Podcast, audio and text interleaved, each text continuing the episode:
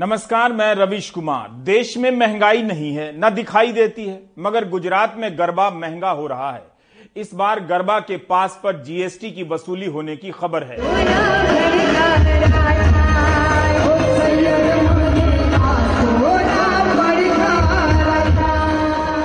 आज के दिव्य भास्कर में खबर छपी है कि गरबा के पास पर 18 परसेंट की जीएसटी ली जा सकती है। गरबा कराने वाले एक आयोजक ने भास्कर से कहा है कि सरकार की सलाह पर इस बार जीएसटी के साथ डिजिटल पेमेंट ले रहे हैं। भास्कर को एक आयोजक ने बताया कि 2019 में लड़कों का गरबा का पास साढ़े तीन हज़ार रूपए का था, जो जीएसटी के बाद इस साल चार हज़ार आठ सौ अड़तीस रूपए का हो जाएगा। इसी तरह लड़कियों के पास का दाम भी जीएसटी के कारण नौ सौ रूपए से बढ़कर बारह सौ अंठानवे रुपए का हो जाएगा। भास्कर ने हिसाब लगाया है कि इस बार लड़कों को इक्यासी लाख रुपए अपनी जेब से ज़्यादा देना पड़ेगा और लड़कियों को 45 लाख से ज़्यादा। गुजरात कांग्रेस ने इसे लेकर विरोध प्रदर्शन शुरू कर दिया है। आम आदमी पार्टी ने मुख्यमंत्री को पत्र भी लिख दिया है।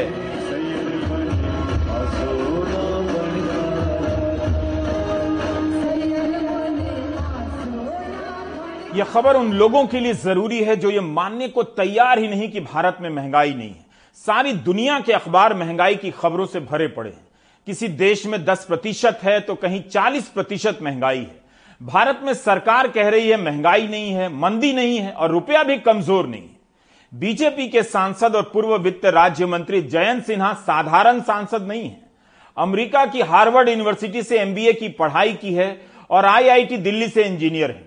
लोग कहते हैं कि पढ़े लिखे लोगों को राजनीति में आना चाहिए।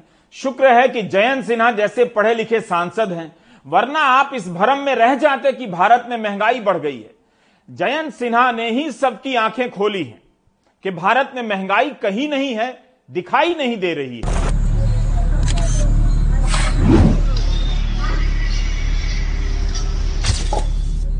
अगर आप मान रहे हैं कि भारत में महँगाई नहीं है तो लगे हाथ इसे भी मान लीजिए जो ललित नारायण मिथिला यूनिवर्सिटी ने किया है।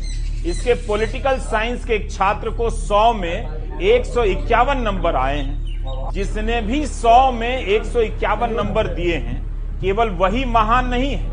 इतने नंबर लाने के बाद इस छात्र को फेल करने वाला भी महानतम है। इसी यूनिवर्सिटी में एक और छात्र है, जिसे अकाउंटेंसी एंड फाइनेंस ऑनर्स के पेपर में ज़ीरो आया है, लेकिन उसे पास कर दिया गया है। हम सभी ने जितनी मेहनत से शिक्षा का सत्यानाश किया है, उसका फल आने लगा है। यही हाल रहा तो जल्दी ही शिक्षा को खोजना पड़ेगा और वह भी महँगाई की तरह दिखाई नहीं देगी। हम नहीं जानते कि हार्वर्ड में कॉपी कौन चेक करता है। कहीं ऐसा तो नहीं कि हार्वर्ड ने ललित नारायण मिथिला यूनिवर्सिटी को कॉपी चेक करने का ठेका दे दिया है। बस ऐसे ही पूछ रहा हूँ।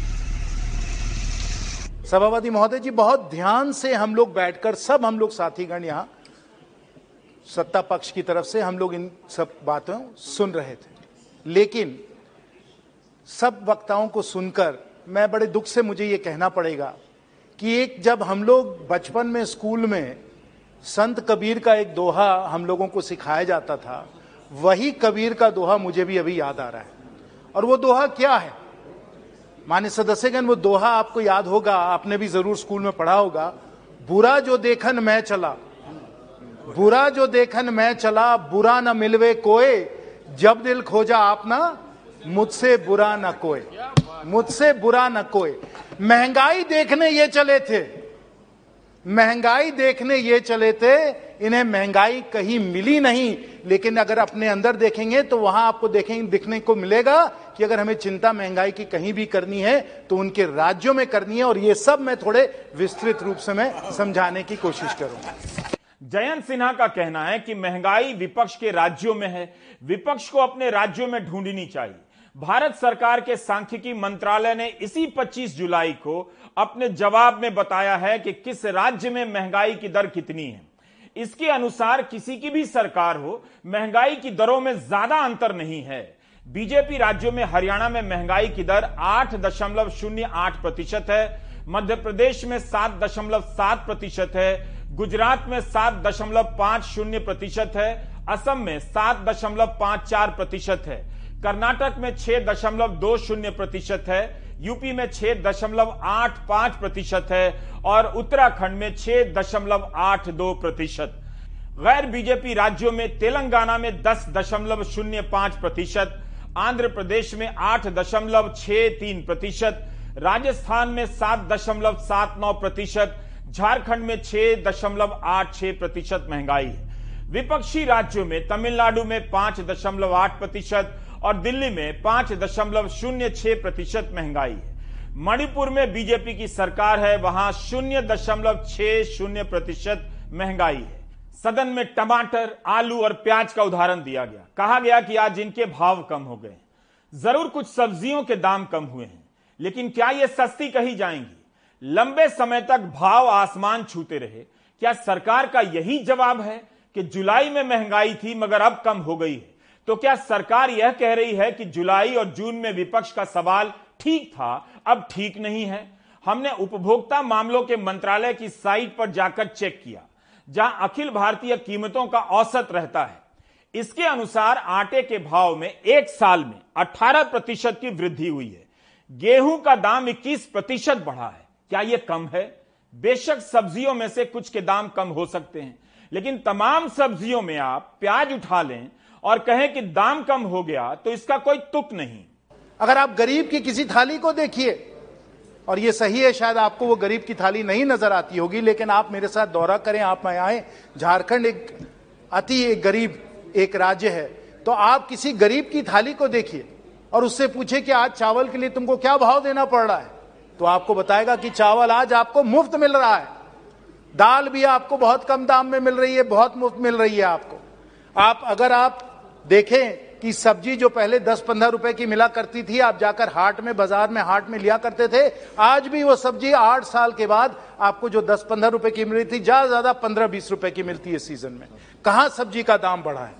आप अंडा का दाम देख ले, आप आटा का दाम देख ले, दूध का दाम देख ले, हर हर वस्तु पे जो कंट्रोल इस सरकार का रहा है, वो अतुल्य रहा है और अकल्पनीय रहा है, आपके समय ये बिल्कुल नहीं हो पाया तो आज गरीब की थाली आंकड़ों से नहीं। साथियों, आंकड़ों से नहीं, आज वो गरीब की थाली जो है, वो वस्तुओं से भरी है, उसका पेट उनसे ही भरा जा रहा है, वो हम लोग भर रहे हैं।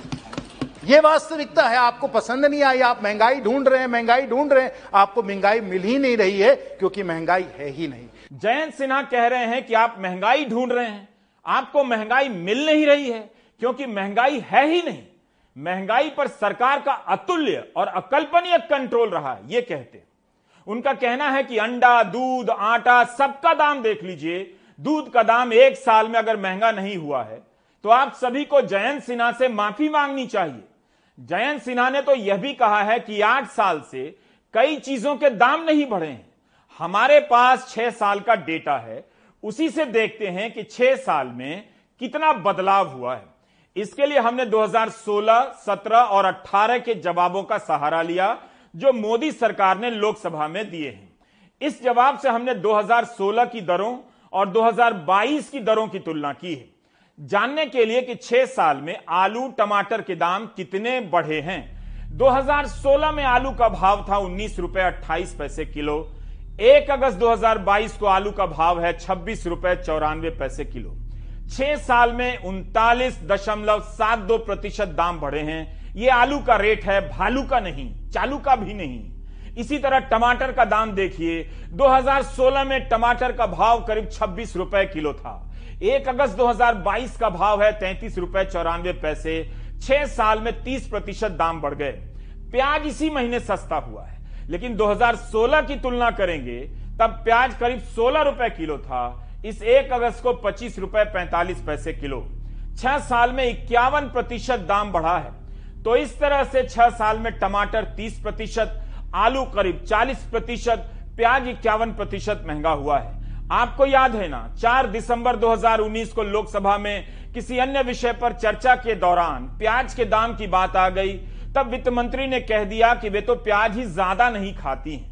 मार्च 2019 में प्याज पंद्रह रुपए किलो था जो 3 दिसंबर 2019 को इक्यासी रुपए किलो हो गया था। मैं इतना लहसन प्याज नहीं खाती हूँ जी सो डोंट वरी मैं ऐसे परिवार से आती हूँ जहाँ अनियन प्याज का मतलब नहीं रखते हैं। जब जयंत जी को सूट करता है कह देते हैं महँगाई नहीं। जब वित्त मंत्री को सूट करता है कह देती हैं वे तो प्याज ही ज़्यादा नहीं खाती। संसद में बहस के दौरान महँगाई का अपना अपना संसार बना दिया गया है। सत्ता पक्ष ने यूपीए के समय की महँगाई को याद दिलाना शुरू कर दिया। अपने समय आज की महँगाई को कम बताने लगे। हमारे सहयोगी हबीब ने पटना में अंकित रोहित, प्रिंस प्रवीण जैसे युवाओं से बात की। पूछा कि सरकार कहती है कि महँगाई नहीं है, आप क्या कहते हैं? हम तो पटना में रहते हैं, अकेले लॉज में। हर चीज़ का दाम बढ़ गया है। तेल हो गैस हो यहाँ तक कि आटा चावल सब कुछ का दाम हमको महँगा ही पड़ता था। आज से मात्र ज़्यादा नहीं तीन साल पहले घर से साढ़े साढ़े चार पाँच हज़ार रुपये आता था। तो उसमें बहुत अच्छे से रह लेते थे। लेकिन अभी सात हज़ार छह हज़ार रुपये भी कम पड़ जाते हैं। सब लोग गाली ही देता है ऐसा कुछ नहीं है। ऑटो वाला भी लेकिन किसी के पास बोलना नहीं है। बोल रहा है लोग कि सब तो गाली देता है क्या बोलेंगे भैया? तो सरकार भी कह रही है कि सस्ता हुआ है कुछ लोगों को सुविधा। सरकार कहने का साधन छोड़ ही कहाँ रही है? सरकार कहने का साधन छोड़े तब तो लोग कहीं कुछ कहे।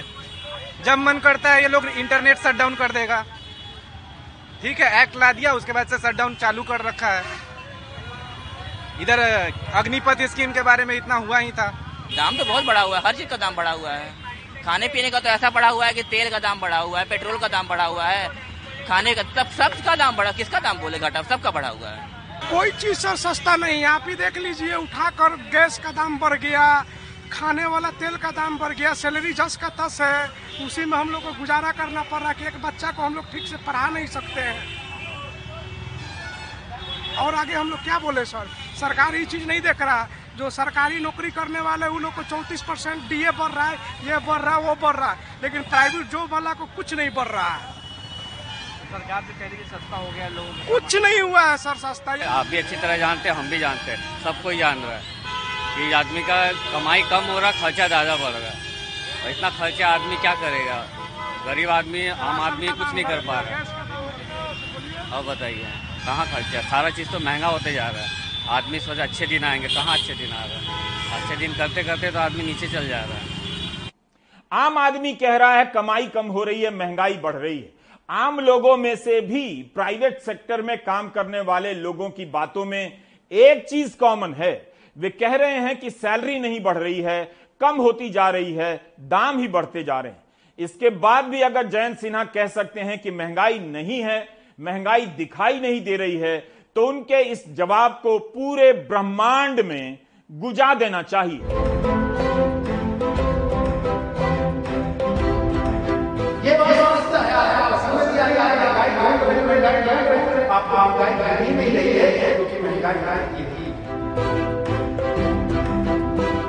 महँगाई देखने ये चले थे। महँगाई देखने ये चले थे, इन्हें महँगाई कहीं मिली नहीं।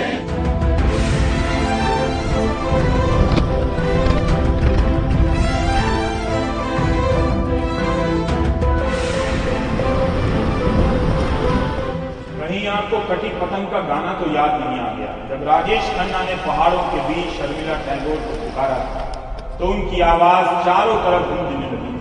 कहीं आप खुद को पूरा कागज़ को नहीं समझते, जिसने जैसा चाहा आप पर लिख दिया।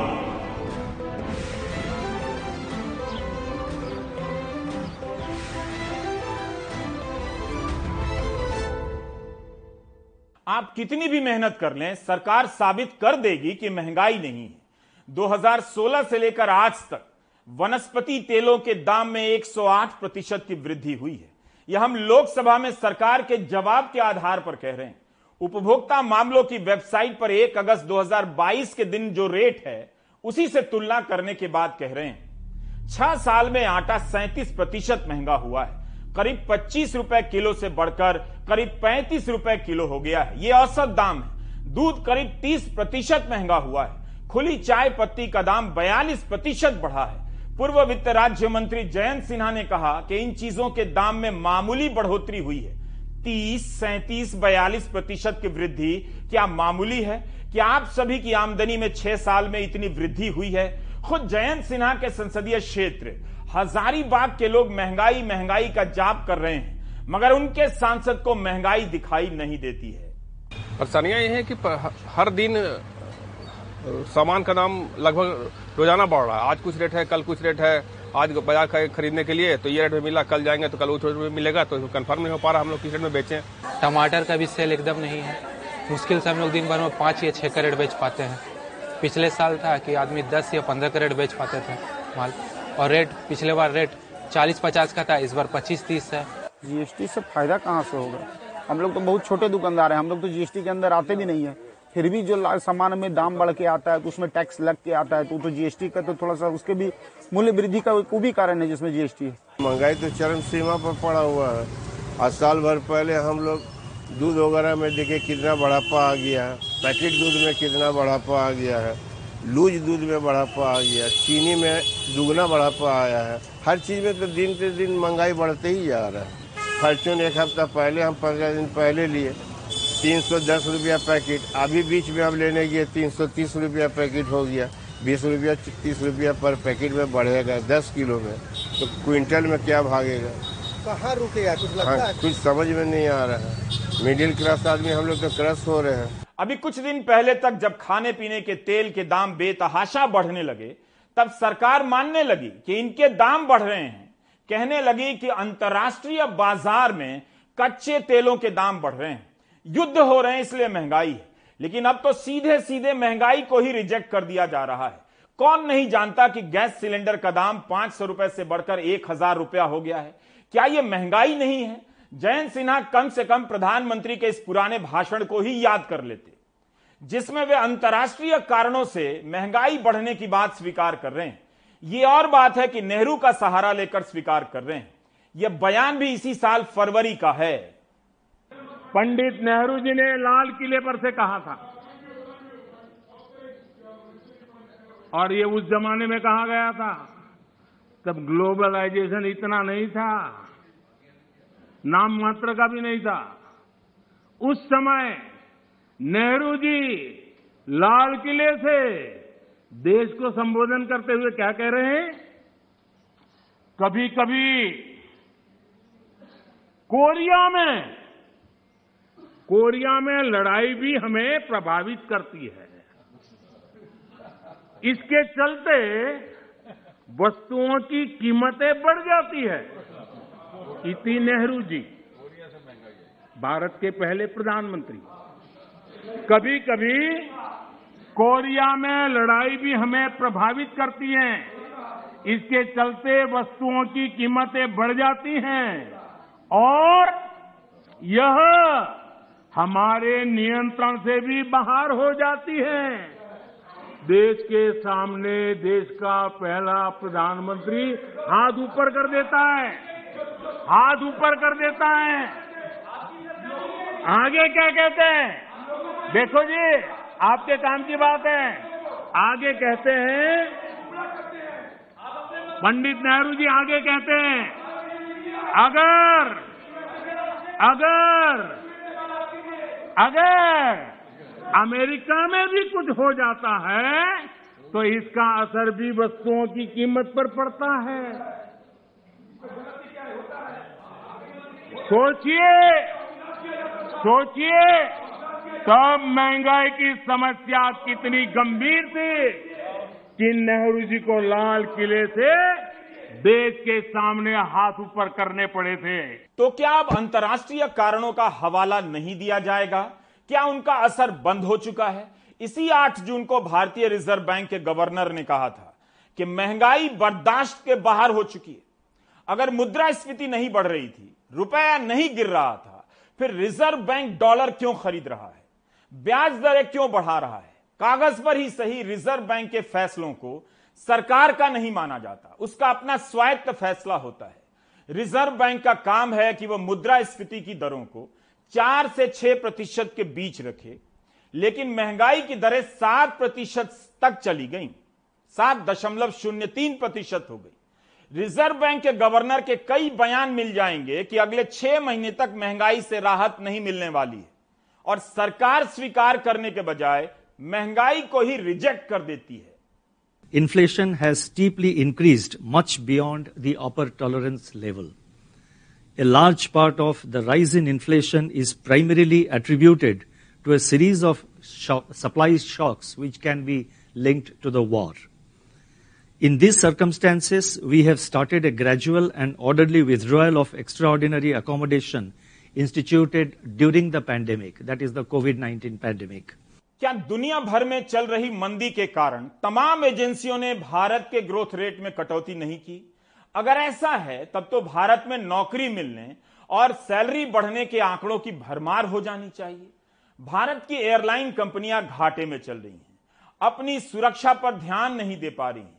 बीजेपी सांसद राजीव प्रताप रूडी ने इस पर लेख लिखा है अंग्रेज़ी में। प्रधानमंत्री मोदी का बयान है कि बिजली की कंपनियों पर राज्यों का ढाई लाख करोड़ रुपए का बकाया है। क्या यह सब किसी सुपर पावर अर्थव्यवस्था की निशानियाँ हैं? क्या यह संकट के संकेत नहीं? रिज़र्व बैंक ने वित्त वर्ष 2023 के लिए भारत के विकास दर के अनुमान को 7.8 प्रतिशत से घटाकर 7.2 प्रतिशत कर दिया है। वित्त मंत्री कहती हैं कि अंतर्राष्ट्रीय मुद्रा कोष ने सभी देशों की विकास दरों में कटौती की है। उसके बाद भी भारत तेज़ी से बढ़ती हुई अर्थव्यवस्था बना हुआ है। There is no question of India getting into recession और stagflation Adhir ji you please be assure there is no question of us getting into either a stagflation or, like the US, they may say technical recession, whatever. Please, please. Sir, it is not just me, sir. No. A Bloomberg survey, which was done by economists, sir, has said that zero probability of India slipping into recession. So it's not just me saying. There is zero probability of India slipping into recession. Even though there are several major economies who are in substantial risky position of getting into recession.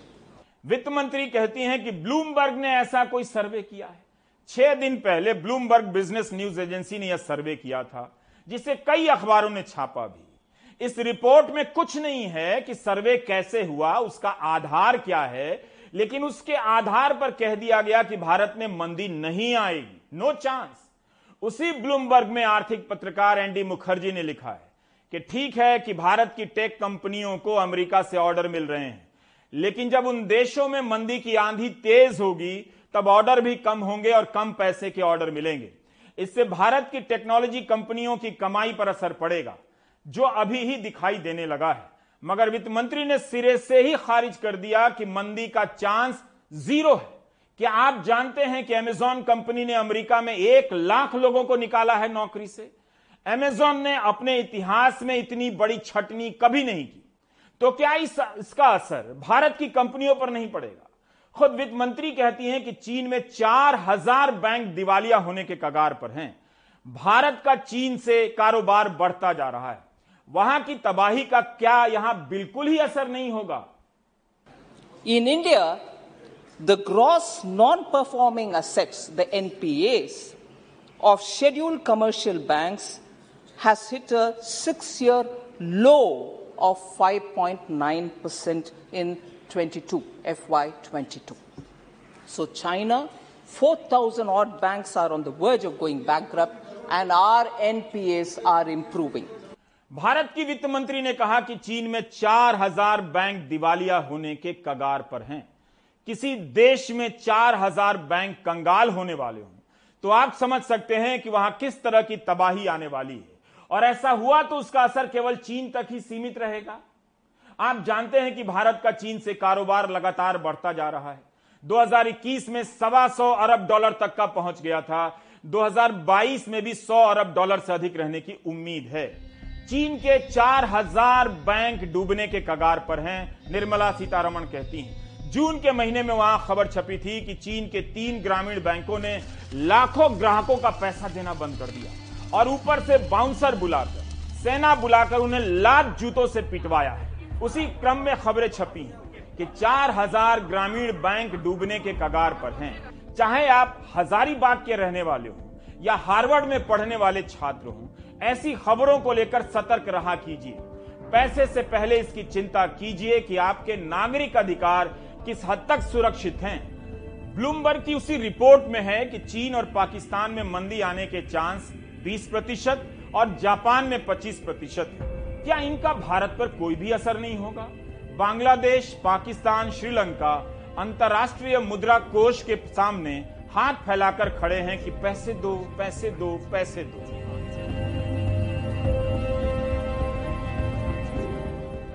आंकड़ों से जो अधभू आधे पेट भूखा बैठा हुआ व्यक्ति पेट नहीं भर सकता उसका। इस देश की जनता ने हमेशा यहाँ बजट के दौरान, आज नहीं, पहले से भी आंकड़ों के मकड़ जाल में ही जनता को फंसाया गया और वास्तविकता धरातल पर बिल्कुल डिफरेंट रही।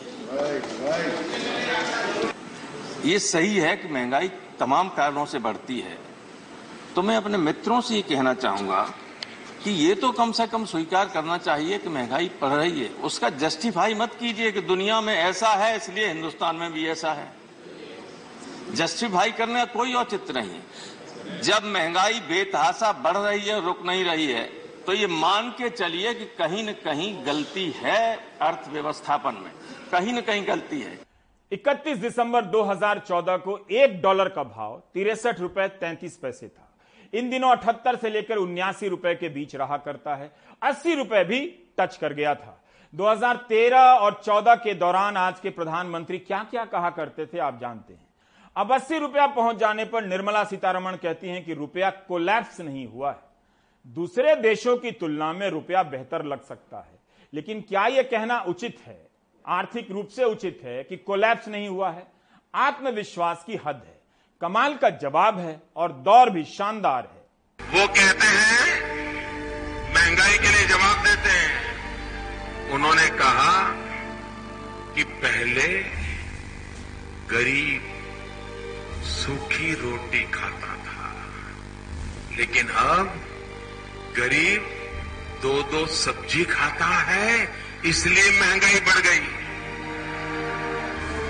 वाह, क्या सीन है। आप मुझे बताइए।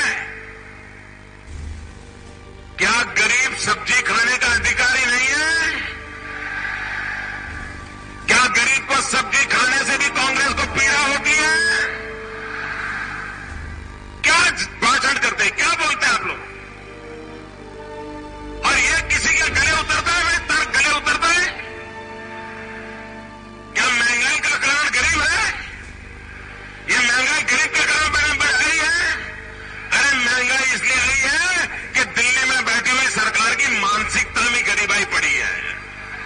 There is no collapse of the rupee.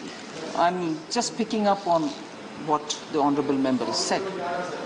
The performance of the Indian rupee is much better than its own peers. And actually, if you compare Indian rupee versus other currencies, it's appreciating in its value. So there's no collapse. It is actually finding its natural course. जब Bharatiya Janata party के सदस्य विपक्ष में थे तो वो कहा करते थे कि जब रुपया गिरता है तो भारत की साख गिरती है। आज रुपया 180 के पार हो गया है सर। पुरानी सरकारों ने रुपये को सीनियर सिटीजन बनाया था। करंट सरकार ने 80 पार करके उसे Right. मार्गदर्शक मंडल में पहुँचा दिया राइट राष्ट्र के एक मुख्यमंत्री हुआ करते थे आदरणीय नरेंद्र मोदी जी जो भारत के प्रधान उस समय उन्होंने कहा था कि रुपए की वैल्यू डॉलर के मुकाबले या विश्व की अन्य मुद्रा के मुकाबले गिरती है। तो देश की साख उस समय पचपन साठ आज अस्सी अस्सी रुपए पर पहुँच गया, उस समय से पचास परसेंट दूसरी बात, प्रधानमंत्री जी ने ये मुख्यमंत्री जी और आपके प्रधानमंत्री ने ये भी कहा था कि लगता है प्रधानमंत्री की उम्र के पास तो जो दो सर्टिफिकेट हैं प्रधानमंत्री उसमें तो उनकी उम्र पचहत्तर के नीचे।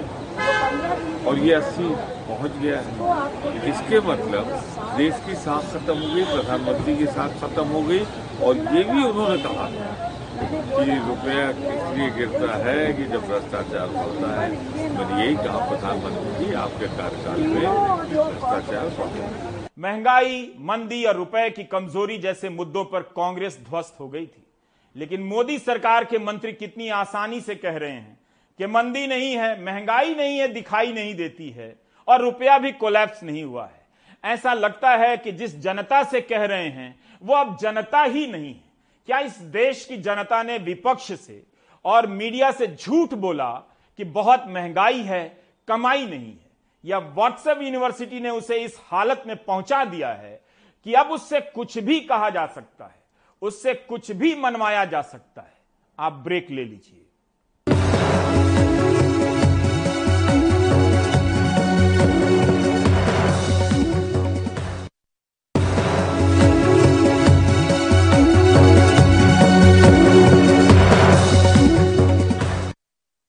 जबलपुर के निजी अस्पताल में आग लग गई, आठ लोग झुलसकर मर गए जो वहाँ इलाज कराने गए थे। इसके बाद से बिना संसाधन के संचालित हो रहे अस्पतालों में आग लगने को लेकर कई तरह के सवाल खड़े होने लगे हैं।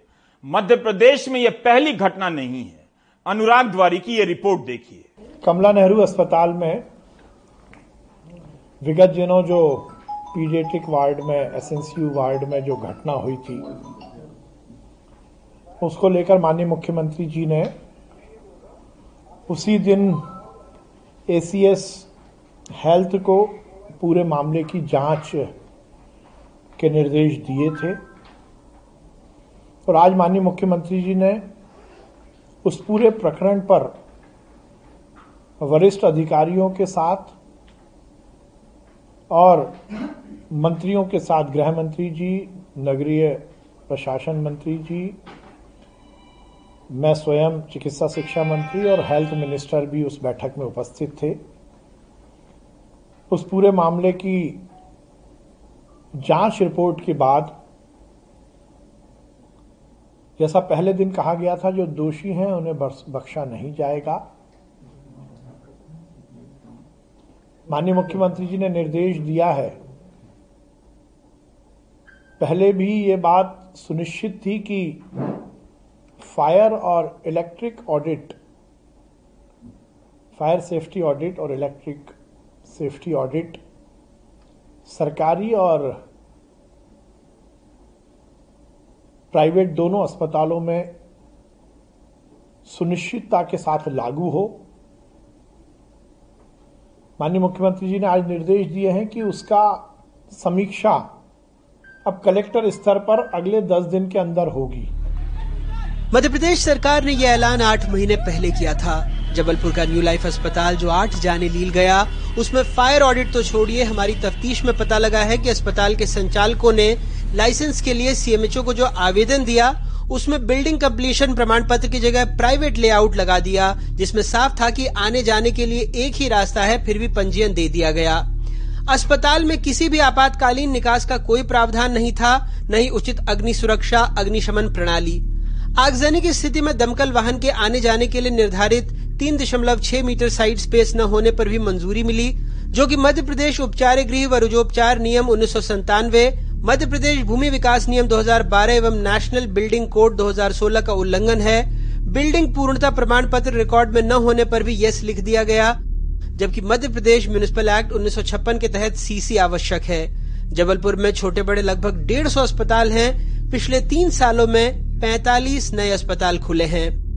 जबलपुर में इन अनियमितताओं के खिलाफ जनहित याचिका लगी लेकिन सरकार ने महीनों से कोई जवाब नहीं दिया। कोर्ट से यही आग्रह किया है कि इन अनफिट बिल्डिंगों को उपयुक्त बता करके इनको पंजीयन जारी करने वाले और पंजीयन की अनुशंसा करने वाले सभी अधिकारियों पर आपराधिक मुकदमा दर्ज होना चाहिए और इसके अलावा ऐसे समस्त अस्पतालों को तत्काल इनका पंजीयन दस्त किया जाना चाहिए। मैं आपको दिखाना चाहता हूँ कि ये वही ट्रांसफार्मर है जो ठीक उस गेट के सामने रखा है, जहाँ से आना और जाना एक ही तरफ़ से हुआ करता था। इस जनरेटर में आग लग जाने के बाद लोगों ने जब अंदर से बाहर निकलने की कोशिश की तो चूँकि दरवाज़ा एक ही था और गेट पर ट्रांसफार्मर रखा था, जिसपे धू धू कर आग लग गई थी, और ठीक इसके पीछे मेडिकल स्टोर्स है। मेडिकल स्टोर्स में अनेक ज्वलनशील पदार्थ थे, जिसके कारण लोग निकल नहीं पाए, धुआँ अंदर बढ़ता गया और लगातार लोगों ने निकलने का प्रयास किया और वो निकल नहीं पाए और आठ लोग की तो तुरंत मृत्यु हो गई, पर अभी भी कई लोग जीवन और मृत्यु के बीच में संघर्ष कर रहे हैं। इस हॉस्पिटल को सारी एनओसी दे दी गई थी। जनवरी 2021 में इस अस्पताल का पंजीयन किया गया था। कोविड के दौरान जब अस्पतालों की बड़ी शॉर्टेज थी और जो गवर्नमेंट के नॉर्म्स थे, उनने पूरा किया था। इस आधार पर इनकी प्राथमिक अनुमति दी गई थी और इनके पास अन्य जो दस्तावेज़, जैसे fire NOC, pollution control board, भवन अनुज्ञा, ये सभी थी। अगस्त, जन जून 2021 में जो नया नर्सिंग होम एक्ट आया था, जिसमें कंपलसरी सभी अस्पतालों का निरीक्षण किया जाना था, उसमें भी हमारे दो चिकित्सकों की टीम के द्वारा इनका निरीक्षण किया गया था और उनने उसको उपयुक्त पाया गया था इसीलिए इसका पंजीयन जारी था। अस्पताल में लगी आग के मामले में मालिकों पर केस दर्ज हो गया है मैनेजर गिरफ़्तार हो गया। आठ महीने बाद सरकार को याद आ रहा है कि ऑडिट का ऑडिट करना है। इन चारों पर 304 और 308 के केस में थाना विजयनगर में केस रजिस्टर्ड हो गया है। एक मैनेजर है इनके। मैनेजर का नाम राम सोनी है। उनका भी नाम है और उन्हें गिरफ़्तार कर लिया गया है। फायर एनओसी की इनकी तारीख एक्सपायर हो गई थी। इन्होंने निगम से प्राप्त नहीं की थी। फायर सेफ्टी के संबंध में कई कमियाँ भी प्रथम दृष्टया पाई गई हैं। और क्या क्या कमियाँ थी, क्यों घटना हुई, इसके लिए सरकार ने डिविजनल कमिश्नर की अध्यक्षता में एक जाँच समिति बनाई है। हमारी तरफ़ से स्पष्ट निर्देश हैं हर तरह के सेफ्टी नॉर्म्स और उसके सभी तरह के सर्टिफिकेशन लेकर ही अस्पताल का संचालन हो सकता है। यदि उसमें कोई कमी होगी तो बख्शा नहीं जाएगा। पिछले साल जून में हमने अपनी तफ्तीश में बताया था कि कैसे कोरोना काल में मध्य प्रदेश में हर नियम को ताक पर रखकर अस्पताल खोले गए। दो दो कमरों में मल्टी स्पेशलिटी अस्पताल का लाइसेंस एक एक डॉक्टरों के नाम, आठ से दस अस्पतालों में वो भी बतौर रेसिडेंट डॉक्टर दर्ज हो गए, वो भी अलग अलग शहरों में। तभी सरकार ने मान्यता निरस्त करने की बात कही, लेकिन सच खुद धधक कर बाहर आ गया। एक पुराना गीत है, ये दुनिया अगर मिल भी जाए तो क्या है? मुझे क्यों ये याद आया? ये मैं आपको बाद में बताऊँगा। लेकिन मध्य प्रदेश के अस्पतालों में भ्रष्टाचार डॉक्टरों की कमी, जो शव है, वो साइकिल, रिक्शे, ठेले पर ले जाने की तस्वीरें हमने आपको कई बार दिखाई हैं। लेकिन क्या आप ये जानते हैं कि 2019 में केंद्र सरकार ने हर राज्य को कहा था कि वो fire and safety service act लागू करें। हाई कोर्ट से लेकर मानवाधिकार आयोग ने मध्य प्रदेश सरकार को फटकार लगा दी, लेकिन अभी तक वो यहाँ लागू नहीं हुई है। सब कुछ म्यूनिसिपल एक्ट में ही समाहित है। ऐसे में चाहे डिविजनल कमिश्नर जाँच करें, चाहे कोई और, लेकिन इन अस्पतालों, इनके संचालकों का होगा क्या, ये कोई नहीं जानता। इसीलिए मुझे गीत याद आया, ये दुनिया अगर मिल भी जाए तो क्या है? जबलपुर से अपने सहयोगी संजीव चौधरी और भोपाल से कैमरा पर्सन रिजवान खान के साथ, अनुराग द्वारी एनडीटीवी इंडिया। आप देख रहे थे प्राइम टाइम नमस्कार।